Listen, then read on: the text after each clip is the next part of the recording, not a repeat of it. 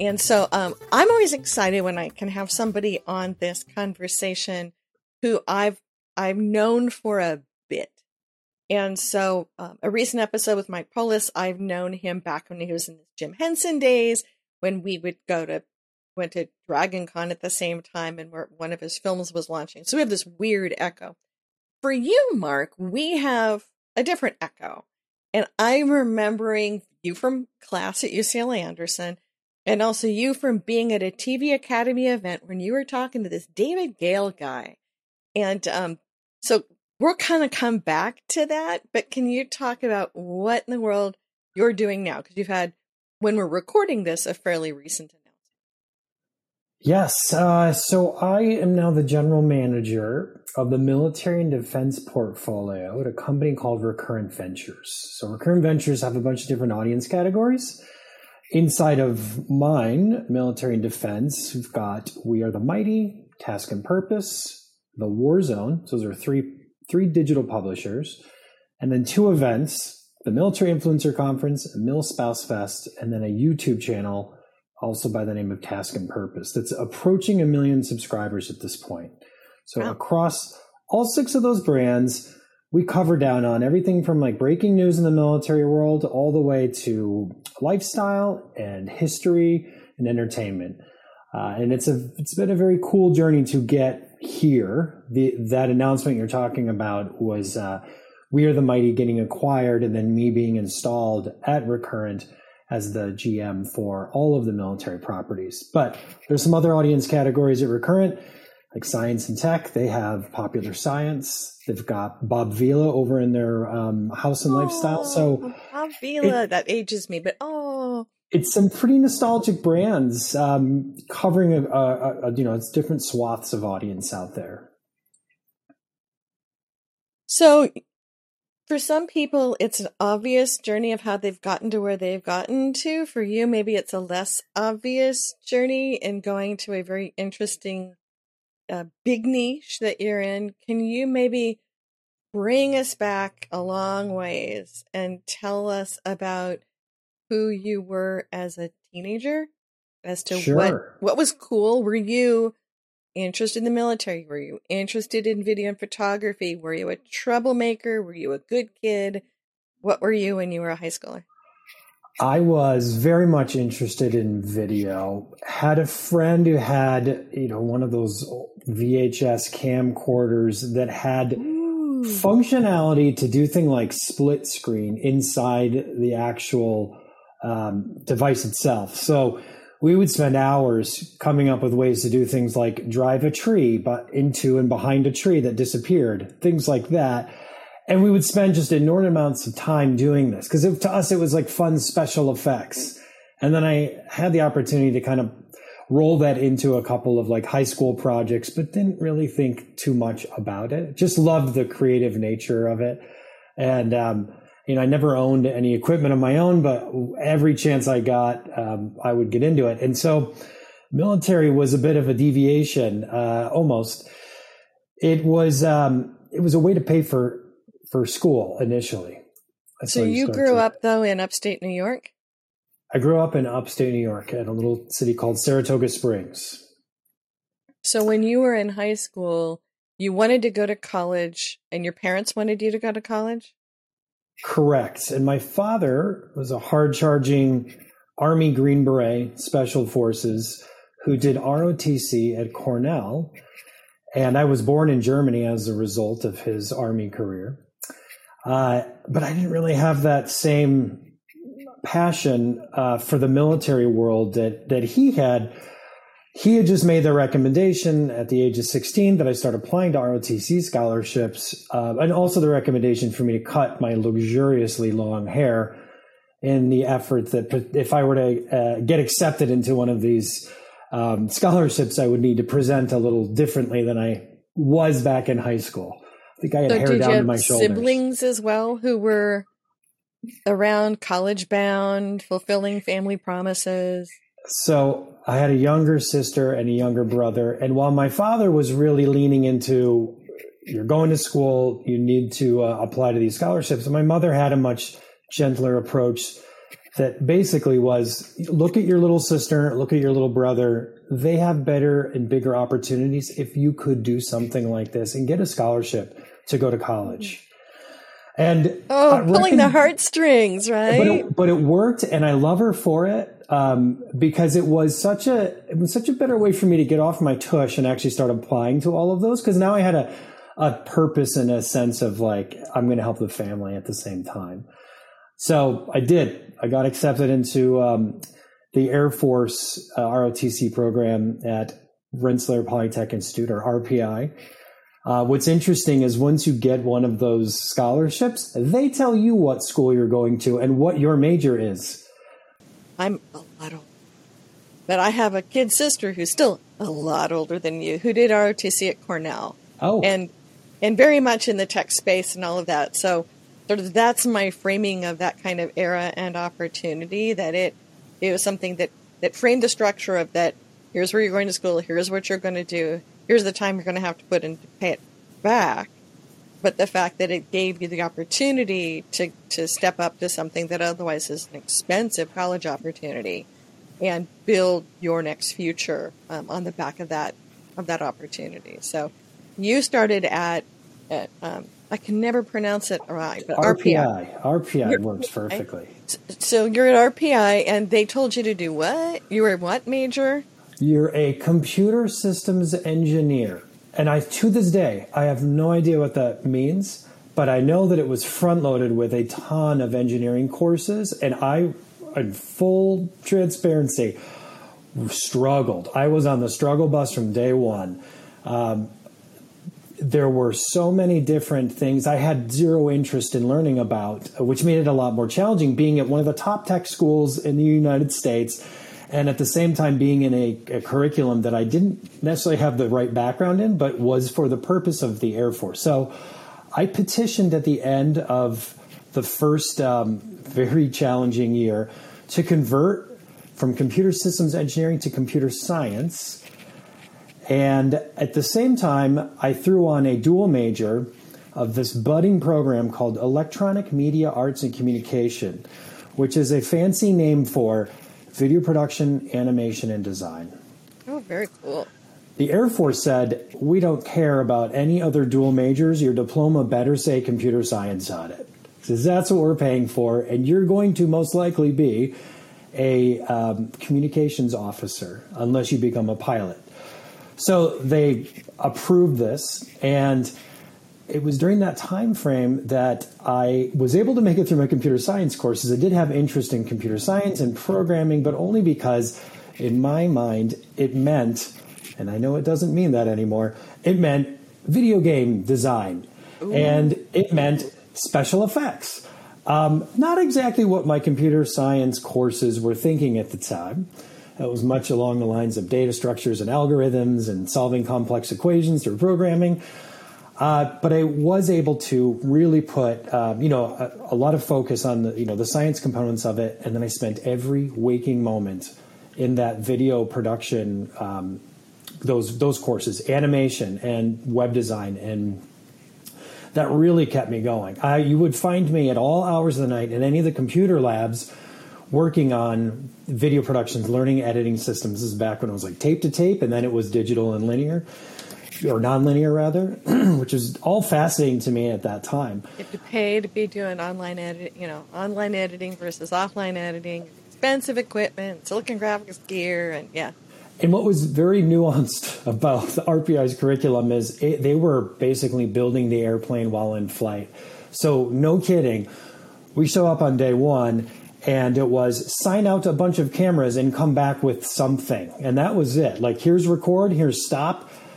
We'll teach you about editing at some other point when we figure it out ourselves. And so what we found is we're a bunch of like ragtag kids who were interested in, in learning this, and the teachers weren't really there just yet. Not that they weren't capable of it, but the curriculums weren't like fully fledged out or designed at the time. But some of my favorite work that I've ever done has actually come out of that time frame because it was a lot of like figure it out in real time without a lot of like structure behind it. So able to make a ton of mistakes, able to make a lot of inventions at the same time, and had a lot of like creative underpinnings to it. as the years went by at RPI, it dawned on me, oh dear, I'm going to be an officer in the United States Air Force at some point coming up real soon. And my passion lies in storytelling, video production, animation, design. And just as I was about to put my right hand up and do the commissioning ceremony, one of the cadre at the detachment pulled me aside and said, Harper, you're going to the Air Force. It's a big, massive organization. And I know you're dragging your feet right now because you think that all the creative things that you do don't have a home there. And I was creating at the time morale videos that we would show at like ceremonies at school I was doing, um, recruiting videos, and other things that were keeping me interested and made people laugh for the most part or entertained. And so he saw this in me and he said, You just have to seek it out. It is in the military. You will find a place where your skills are, um, are, are not only celebrated, but they're going to put you into a whole different career path. And I didn't know what he meant by any of this, but I threw my right hand up. I went in. I found myself at Travis Air Force Base in Northern California a few short days before 9 11 hit. I'm going to back up before you get into that. So, was your expectation different than your classmates' expectation? So, when you were coming out to see, just to be hesitant or needing to kind of step over the line um, into the work, were your classmates who were in ROTC in a different headspace? Were your uh, creative graphic arts people in a different headspace and what they expected the world to be? Or was this kind of as someone else listening to this now might go, well, how do you know what to do or what shifts to make? Is it that you thought you were foregoing this great obvious career in making graphic animation and cartooning or or that that's fragile and all sorts of other characteristics and you saw classmates doing that or that you didn't see other people going into the military who were doing the work that you would want to do? And what happened to that guy? the one who said that. I mean, have you ever gone back to him and say, "Hey, dude, this is what you, this is what you did with me"?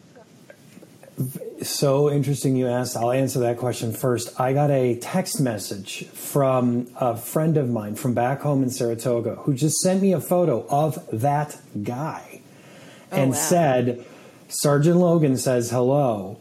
And I wrote back, I'm like, he has no idea how much he changed my life with that one moment. Um, and we have a we have a visit scheduled for next time I'm back in uh, the Saratoga region. Uh, so for the most part, the 16 people that I graduated with were like mechanical engineers, electrical engineers, or a handful of them joined Air Force ROTC as an opportunity to get into the pilot uh, program or a version mm-hmm. of, of getting getting slotted into a pilot's uh, spot. So for them, it was for my friend. For most of them, it was I have a very specific reason why I'm joining the Air Force, I want to do exactly this. And my collegiate endeavors here are are paving the way for that. Um, for me, I, I, was again a little forlorn and and sad because I felt like I had all this talent and no way to go from point A to point B with it. And I didn't really want to join the military to begin with at that time. And so for me, I was just kind of, I don't know, kind of, again, just dragging my feet across the country to, um, to Northern California, to Travis Air Force Base, where my duty assignment was that of a deployed communications officer. Um, did I miss any of the other parts of the question you had asked? The no, no, no. People, well, other than what did the what did your graphics and computer animation folks think they were going to do? Because I mean, many ways, you can think that's what you want to do, and then not match it up with a lot harder to get situation, yeah. right? So one person from my class, the only person from my class um, that I'm aware of, actually went on to go uh, be an assistant director on things like um, Law and Order SVU and a handful of other shows. I think Murders Only she's on right now, which is incredible. I mean, she really went into the creative world. I think she interned at MTV. She did a lot of really cool things, and, and she is now um, actively working in the in the creative world. Um, most of the other people I know, I don't think they ended up in the video side of things. I think many ended up in the on the design side of it. But it was such a broad program. It was video, it was animation, it was graphic design, which is a lot to just kind of scattershot out for you know a creative and a degree. unique malleable opportunity too that not everyone goes into a program that's still being paid. So that's a great part of the journey.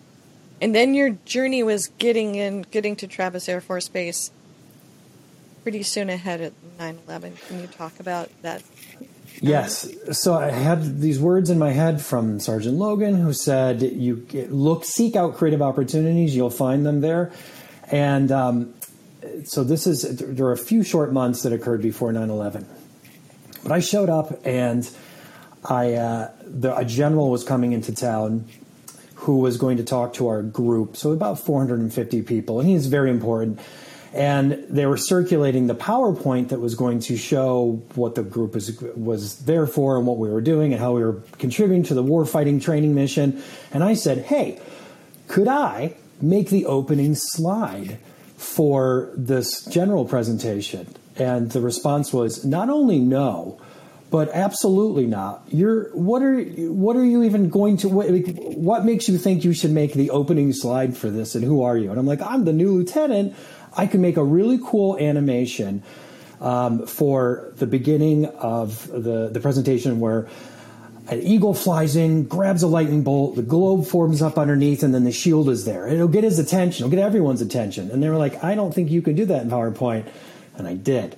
So, even though he said no, I went home that night. I worked till three in the morning and I created a flash animation. Mm-hmm that that had to use programming elements inside of PowerPoint that do exist to tell it when to start, when to stop, and when to loop, and when to allow the cursor to bring you to the next page and everything.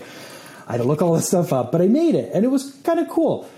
Probably not as cool as what people are envisioning right now, but it was very cool enough in a 2D space to have an animation. So it hits. Slide one, eagle comes in. There's a there's a lightning bolt sound and an eagle screeching in L forms, and the general says, Who did that? All eyes are looking around the room. I'm in the back with my hand up, and he says, Lieutenant, come see me after this. So this is like week one. So I end up going up there, and he's like, I don't know what you're doing, but I would like you to also be doing something in the training, uh, the, out of the, the training department here. So I want you to go report to the training shop. They're doing video production, trying to get people ready for X, Y, and Z. But also, you need to do your regular job. So this is basically I want you to do two jobs. Are you up for it? I'm like, absolutely, sir. So while I was a deployed communications officer, I was also able to start doing those creative things right off the bat in the Air Force. I was kind of shocked that it, that it happened. Uh, it was not a very obvious thing to happen in, in the military. So 9 11 hits. Half my squadron the very next day goes to forward deploy and do what we're supposed to do. A deployed communications officer goes out into the world to create the infrastructure for a base to start bringing in all the other supplies, start landing larger and larger aircraft, and to create the little cities that bases become down the line as they mature. And so I wasn't ready for this. I didn't have any of the training. But half the squadron left and they went to Saudi Arabia and some other places to start the footprint for what would ultimately end up in OIF and OEF, Operation Iraqi Freedom, Operation Enduring Freedom. During that time frame, I got to hunker down on a lot more of these video productions there, and I mostly was doing morale videos. And morale videos is a cutesy way of saying make a video that makes fun of everybody, but do it tastefully so that you don't get in trouble and no one really ends up getting their feelings hurt. And so I would do this for like retirement ceremonies or big, massive um, celebrations of change of command, things like that. And um, at one point, I started getting like a notoriety as go to Lieutenant Harper when you need something glitzy or funny done for one of these otherwise sometimes dull pomp and circumstance events and it was there that um, a colonel pulled me aside and said, You would be absolutely terrific for a thing called combat camera. And I was like, Sir, I would. I don't know what that is, but that sounds like everything I've ever wanted yes, to do. Please. combat camera, as the name suggests, documents everything the Department of Defense is is doing. So wars, conflicts, humanitarian relief efforts, weapons set, weapon tests and military exercises. It was a really cool way to see what the military was doing across all the branches. So now I'm stationed at Charleston Air Force Base in South Carolina. And I had the opportunity to deploy a handful of times for some really big exercises in like Thailand and South Korea, um, all the way to running a team of 80 combat photographers and videographers out of Baghdad. And then for Operation Enduring Freedom in Djibouti, Africa, of all places, in charge of an area larger than the United States. So all of the Horn of Africa region, Kenya, Ethiopia, uh, Tanzania, Seychelles, all the stories that were taking place there on behalf of the military. And it was amazing. And it was the coolest thing I could have ever done in the military. It was the most creative thing I could have done in the military. And it is absolutely the reason why I left the military. Um, oh. Because I got bit with the ability to continue storytelling and the Air Force went through a reduction in forces in 2007. And I was looking for this sign to, to leave the military to pursue this, something in entertainment, anything at all. And an email came in and said, we're looking for communications officers between four and seven years to leave the military um, it will give you a separation. It's the first time the Air Force had ever done this. And they, what they were doing is clearing budget to create more aircraft and pay for more missiles and things way down the line. The reality is people like me got that little kick in the butt to go and start pursuing things. So I took that as my sign and I had, had grew a relationship while I was in um, Baghdad with a friend who lived in Los Angeles who said, if you ever find yourself wanting to move out here, I have an extra bedroom. This could be your home base and you could start from there and I will walk you around and introduce you to people. So I had a little bit of an unfair advantage. I did blindly move out there regardless with nothing but his recommendations. He wasn't even there when I showed up. It was just the key is underneath the doormat. I'll be back in nine months. I'm on, he went on another deployment. So I showed oh, wow. up with just a handful of phone numbers to call and my combat camera story and I set out to go try to network at a time where I didn't know what networking was. And the Air Force and the military in general didn't necessarily foster an environment of networking. There was no reason to do so. You're told to go a place, talk to these people, and move on and go to the next. So I, I was now building a network out in Los Angeles and trying to figure out how to parlay this experience essentially as a producer of some flavor in the military in the entertainment industry. So, um, what didn't work? All of it, to some degree. Um, many people were excited to, or were willing to meet with someone who was from the military that had combat camera as their byline, just because they wanted to know what is a combat documentarian in the military, and they wanted to see the stories. And I would always lead off with, "Hi, you don't know me." name is Mark. I'm an Air Force veteran. I did this in the military, and I would just fill it with these gorgeous images of things that were happening that they weren't seeing in the news that were very, uh, very much the, the storytelling that kind of underlines what were happening out, out in the chaos that is where the DoD is operating. But they were very great. I mean, there were some of these images where a picture of a Chinook helicopter dumping pamphlets down as part of like psychological operations that we're saying turn in the insurgents, evacuate, we're going to bomb here in 10 days if you don't do that. That kind of stuff, all the way to the humanitarian relief efforts that don't get their way into the news all the time, where the military is out there doing these incredible things in, in some third world countries. Um, a lot of photographers have, have their work published all over the world, uh, which is really amazing and a testament to how well they're trained and how their access and how good they actually are. So, long way of saying, I would get meetings with people and I would meet with producers who would say, okay, kid, what do you want to do? And then I would say, well, I don't know. I was hoping you could tell me what to do. And every single time they would come back with the same answer. That's not how this works. You tell me what you want to do. I, I rattle around that and I go to give you your next person to talk to to figure out how to get you one step closer to that. I didn't have any of that figured out because I didn't really have an understanding of any of the way the entertainment industry worked whatsoever.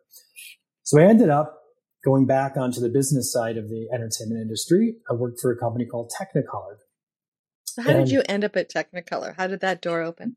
So that was a lot of networking, a lot of talking to people. And finally, someone at Technicolor saw my resume and it said, okay, you had to move images in Baghdad all the way back to the Pentagon, and you did this without internet. You did this through a satellite constellation. We are doing this with digital cinema. We are now broadcasting uh, Pirates of the Caribbean to a centralized location to, to download in every AMC. I like that this guy's an officer.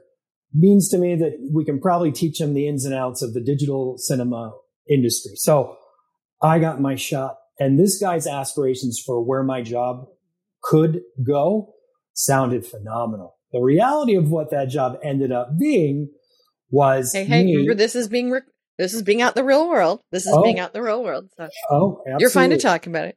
The the reality of what the job ended up being was that I became um, a the supervisor for uh, digital cinema quality control. So before you get to the satellite part, you have to make sure that the ones and zeros look right on the hard drive before it gets ingested and moved. So this means I watched every single movie about four months before it actually hit the theaters, which was amazing when you get to see Iron Man for the first time long before anyone will ever see it, or WALL-E. But a bummer when you're on your seventh viewing of National Treasure 2 in Portuguese.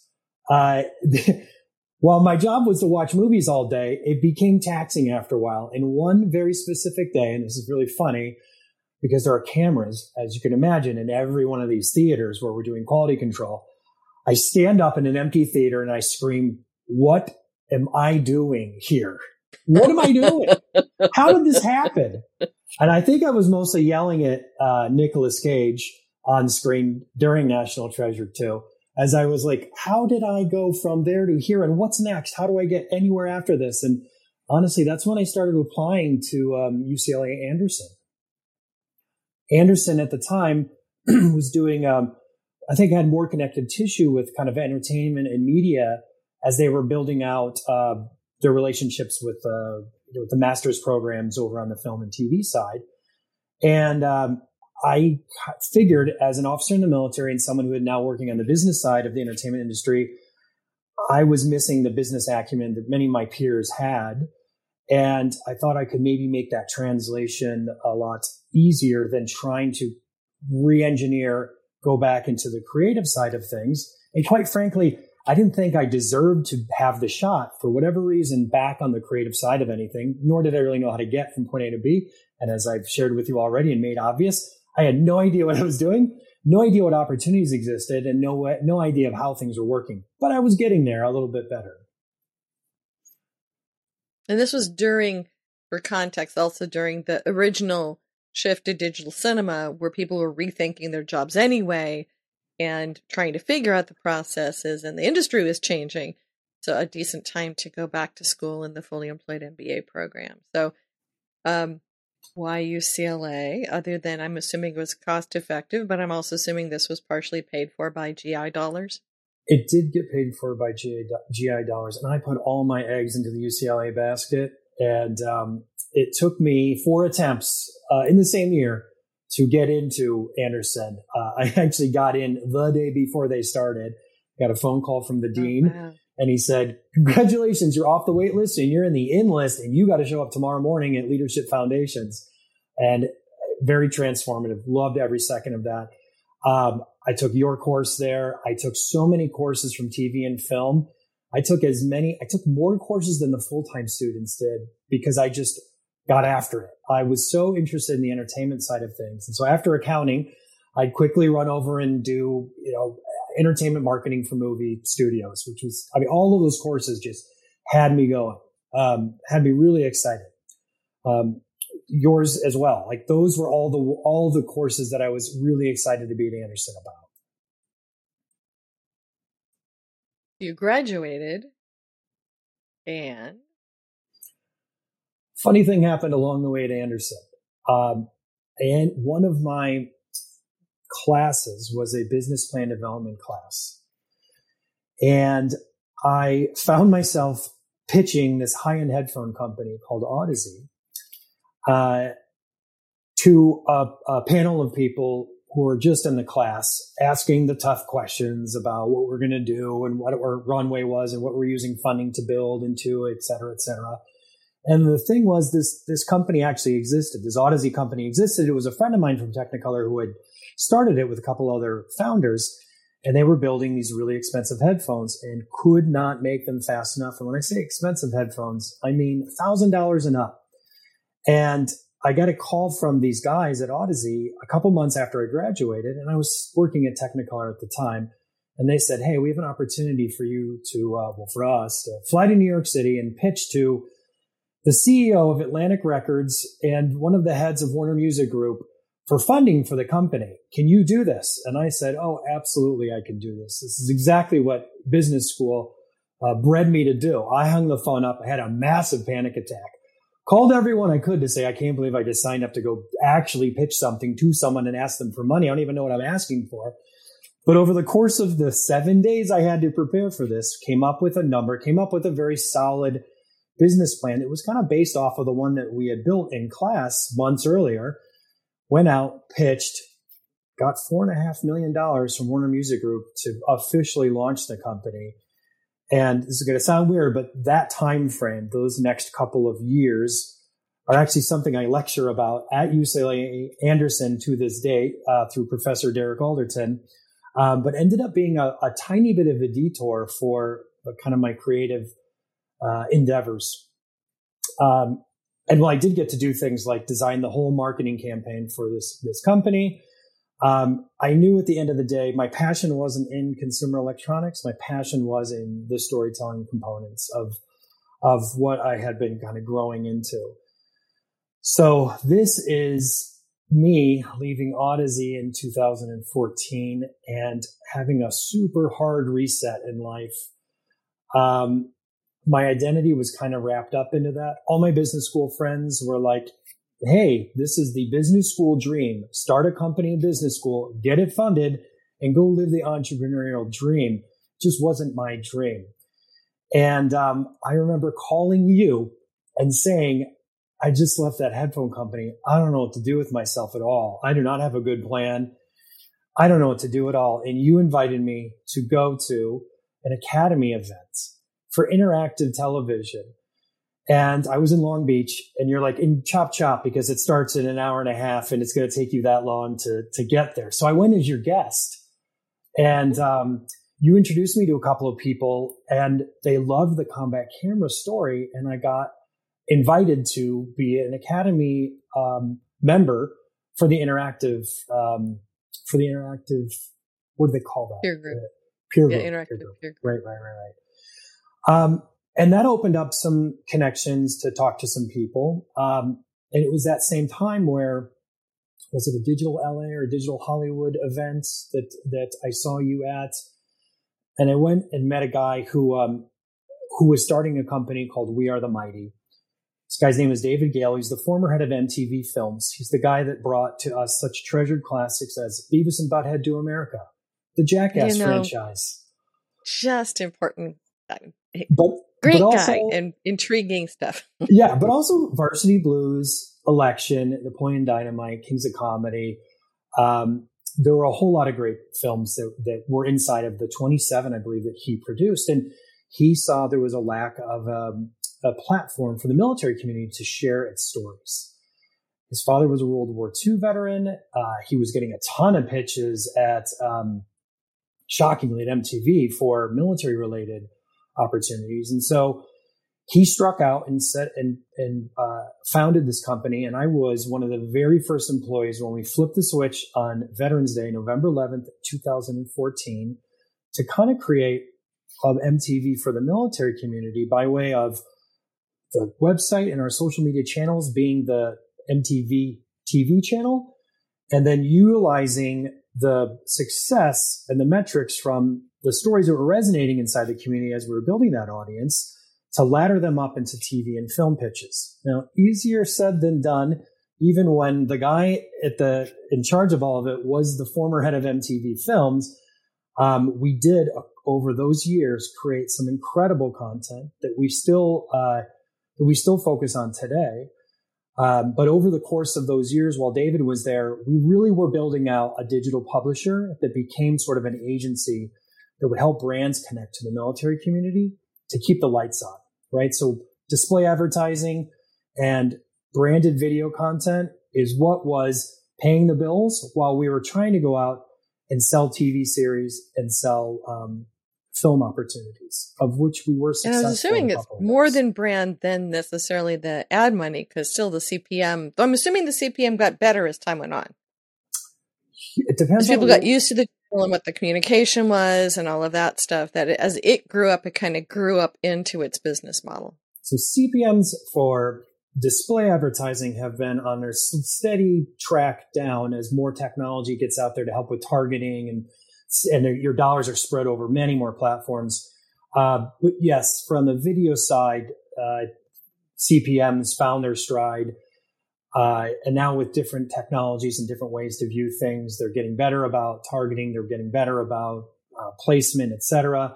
And those are rich and healthy, but video is so expensive uh, to create just for the sake of creating it that there has to be a very direct correlation between what and why you're making and who's paying for it at the end of the day. So we had to stop a lot of our kind of create for the sake of creating and for building audience around 2018 and get more sharp with okay how do we sell each and everything that we create against this? Um, so it was an interesting journey at we are the mighty and it was kind of what i was if you look back on it looks perfectly like i was built to do all this right? It was at its core um, creative endeavors inside the military community with video production attached to it and a very entrepreneurial focused in those very early days of it. So it was everything I had like grown up to kind of all forged into this one opportunity. And it was absolutely phenomenal to be a part of.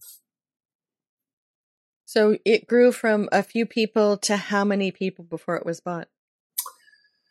So it grew to about 24 people before we came to the very tough realization that we had built something too big to sustain itself.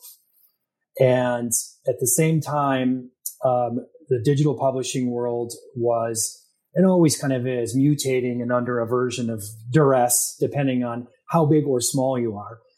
Uh, and so we got to a point where we weren't hitting the revenue we needed to hit. We had a ton of overhead. We had a lot of conflicting ideas of the way the company needed to be run. And quite frankly, David Gale at that point wanted to return back to TV and film they had been creating. And he got an incredible offer at a time where the board was looking to change the way we were operating. So in mid 2019, um, David came to me and said, we have an opportunity here for you to take over, for me to go work um, back in TV and film a little more effectively. And I will bring some of the We Are the Mighty IP to see if we can get that off the ground.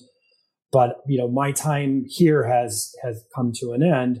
Will you be the CEO of the company? And uh, he's because he felt like I'm kind of abandoning the ship. And I said, well, none of us look at it that That's way. quite a few years to be on the ship, though, right? Yeah, it was a lot of years to be on the ship. And, and quite frankly, we were down to, I had just a couple of weeks left in payroll. So I didn't know if this was even going to work. But it was basically handed 300 grand to right size the company, to recalibrate what we were doing and why we were doing it, and start that march from almost bankruptcy, right, to where we got acquired in, in 2022. And so we did have, uh, call it a phoenix rising from the ashes, but we were able to do and capture some pretty cool jobs at the very end of 2019 COVID hits in 2020. And I, I thought that was going to be a nail in the coffin because marketing dollars retracted and brands just quite frankly didn't know what they were going to do. But what we found out was we were still able to get out the door with a camera in hand to go produce content for brands whose agencies weren't able to do it due to insurance restrictions. So we were getting mm. handed opportunities to go, can you go and shoot this commercial? Can you go and shoot this um, branded segment? And we were on the next flight out there, following strict strict protocol for uh, for for COVID. But we were able to do these things because we were able to move so quickly, and so it started to rebuild the business the pandemic also helped fuel more eyeballs on websites like We're the Mighty. And with that came more advertising dollars. And we were able to get a point of profitability about halfway through 2020 for the first time in the seven years of existence of We're the Mighty at that point in time, which was an exciting milestone unto its own. And then that continued to grow through 2021. Uh, so by the time we got to 2022, we were in a place where we were were a good target for acquisition for a company like Recurrent, who was building a portfolio of, of military publishers. And we were sick of doing it by ourselves. I was the IT department. I was the legal department. I was HR. And I wasn't going to not be those things unless someone mm-hmm. else stepped in and was able to offer them on a platter. So we, we took the deal and it instantly bolted on three more times the audience. It bolted on a whole set of shared services that we never had before. And it's allowing us to grow all of these military properties in such a, a different way. That's been a, a really unique experience so far. And it's based where? It is largely based out of New York City, Miami, and San Francisco. But for all the brands that are part of the umbrella, which I think is 18 at this point, it's all work from home for the most part. And these brands live and these, and these writers live all over, you know, the US. So those, um, it, it's, it's good in that respect as well, because it allows us to have access to uh, people at all kind of time zones at this point as well, and um, to have expertise across all these different audience categories that help feed into ours. So, do you create anymore? I mean, here's the guy who was shooting whatever he could and then was shooting all over the place for years. Are you at all creating, and is that still in the loop? It is still in the loop. So, I am more on the executive producing side of things and more on the post production side of things. So I will, I will help everything that we do obviously comes through the lens of the military. So making sure that authenticity, the language we use, the uniform wear, everything makes sense, right? Um, not that there's a lot of uniforms in it. We're mostly catering to the military um, veteran world and to the to like the military community at large, families, etc. Um, but all of those require a fundamentally nuanced storytelling approach to to really appeal to our community at large. Uh, we've had some really cool things that we've done now. So when we're in the midst of the pandemic, the U.S. Army Field Band, so this is the band that actually travels the world and is sort of like half recruiting and half like um, display of the the the military and the history of itself, came to us and said, Our budget for traveling the world is still here and we can't use it. So we want you to make us a video. I was like, What kind of a video? And they said, A TV special that airs on a broadcast network. And I'm like, Wow, that request just that's specific. Really got specific and into a world that I don't know that anyone could just seemingly snap their fingers and do. But we did it. We were able to shoot uh, what something like eleven locations across the U.S. Package package it together for this thing called Songs of Service. We got it to air on CBS affiliates right after the Army Navy game in December 2021. And that led to us getting um, a New York City, so regional Emmy last year, which was so cool because Jon Stewart was up on stage 10 minutes before we went up on stage to accept an Emmy for this production. And it was a testament to, you know, the type of storytelling you can do inside of the military, of which there are, you know, millions of stories that go untold. Uh, and we're there to kind of bridge a little bit of that gap by sharing all the stories from our nonprofits, from our Medal of Honor recipients to everyday heroes that do X, Y, and Z in their communities, right? So we've done a lot of work uh, for the VA as well, telling a lot of their stories. Uh, and then you know, tons of, of, of, branded content over the years with brands that are just trying to authentically connect to our audience. So we're near the end of our conversation. We've covered the gamut of a very interesting, intertwined, and kind of opening up life. what have we not talked about you'd want to mention?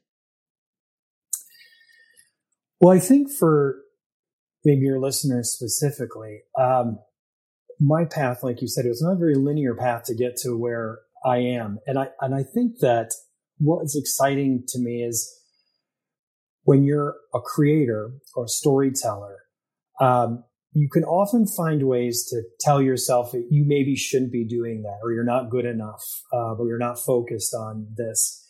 And I'm thrilled to look back on my journey and say, I can't believe I found a path that allowed me to tell stories, um, do it in a voice that I'm intimately familiar with, uh, through a lens that I have very unique access through, uh, to get to a point today where I'm still able to tell and share stories of these things that are so important to me to a community that I love so much. And I think that there's a lot more storytelling capability out there for people in their everyday jobs, even if they're not on a path or they're working in this, to be able to do that. And they will get noticed if the passion is there behind the project. So I think that was just a little plug for if you want to make something, go make it. And if it's good, people will see it and you'll you'll get recognized and you'll potentially move into a direction that requires more of that. So Mark, how can people reach out to you and what are you seeking right now?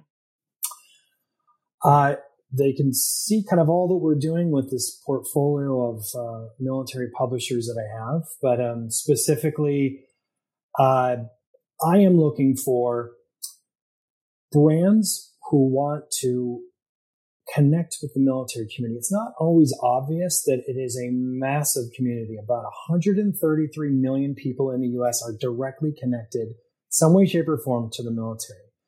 And there's billions of dollars, 1.2 trillion actually, in spending power that the military community has, dissected across active duty to veterans to families to spouses, etc. It makes up a significant um, amount of money for brands and there's a lot of um, benefits for activating the military community for your brand. They're very loyal when they think that a brand authentically cares about them. And so I encourage anyone to reach out to me if they're curious about how to approach the military community. Um, we can, through our agency, basically have everyone covered on whatever they need to do or however they need to reach um, their intended audience. Very cool. Mark, thank you very much for joining us. And um, it's it's good to see somebody whose life I run into that continues to kind of I keep wanting to come up with a flower or onion metaphor, but that continues to let things unfold. So it's been great seeing where you've gotten to with all of these adventures. Thank you for having me. Again, you were such an important part of that of that travel. So thanks again glad to glad to nudge you along the journey and, and put the next thing in front of you. So good.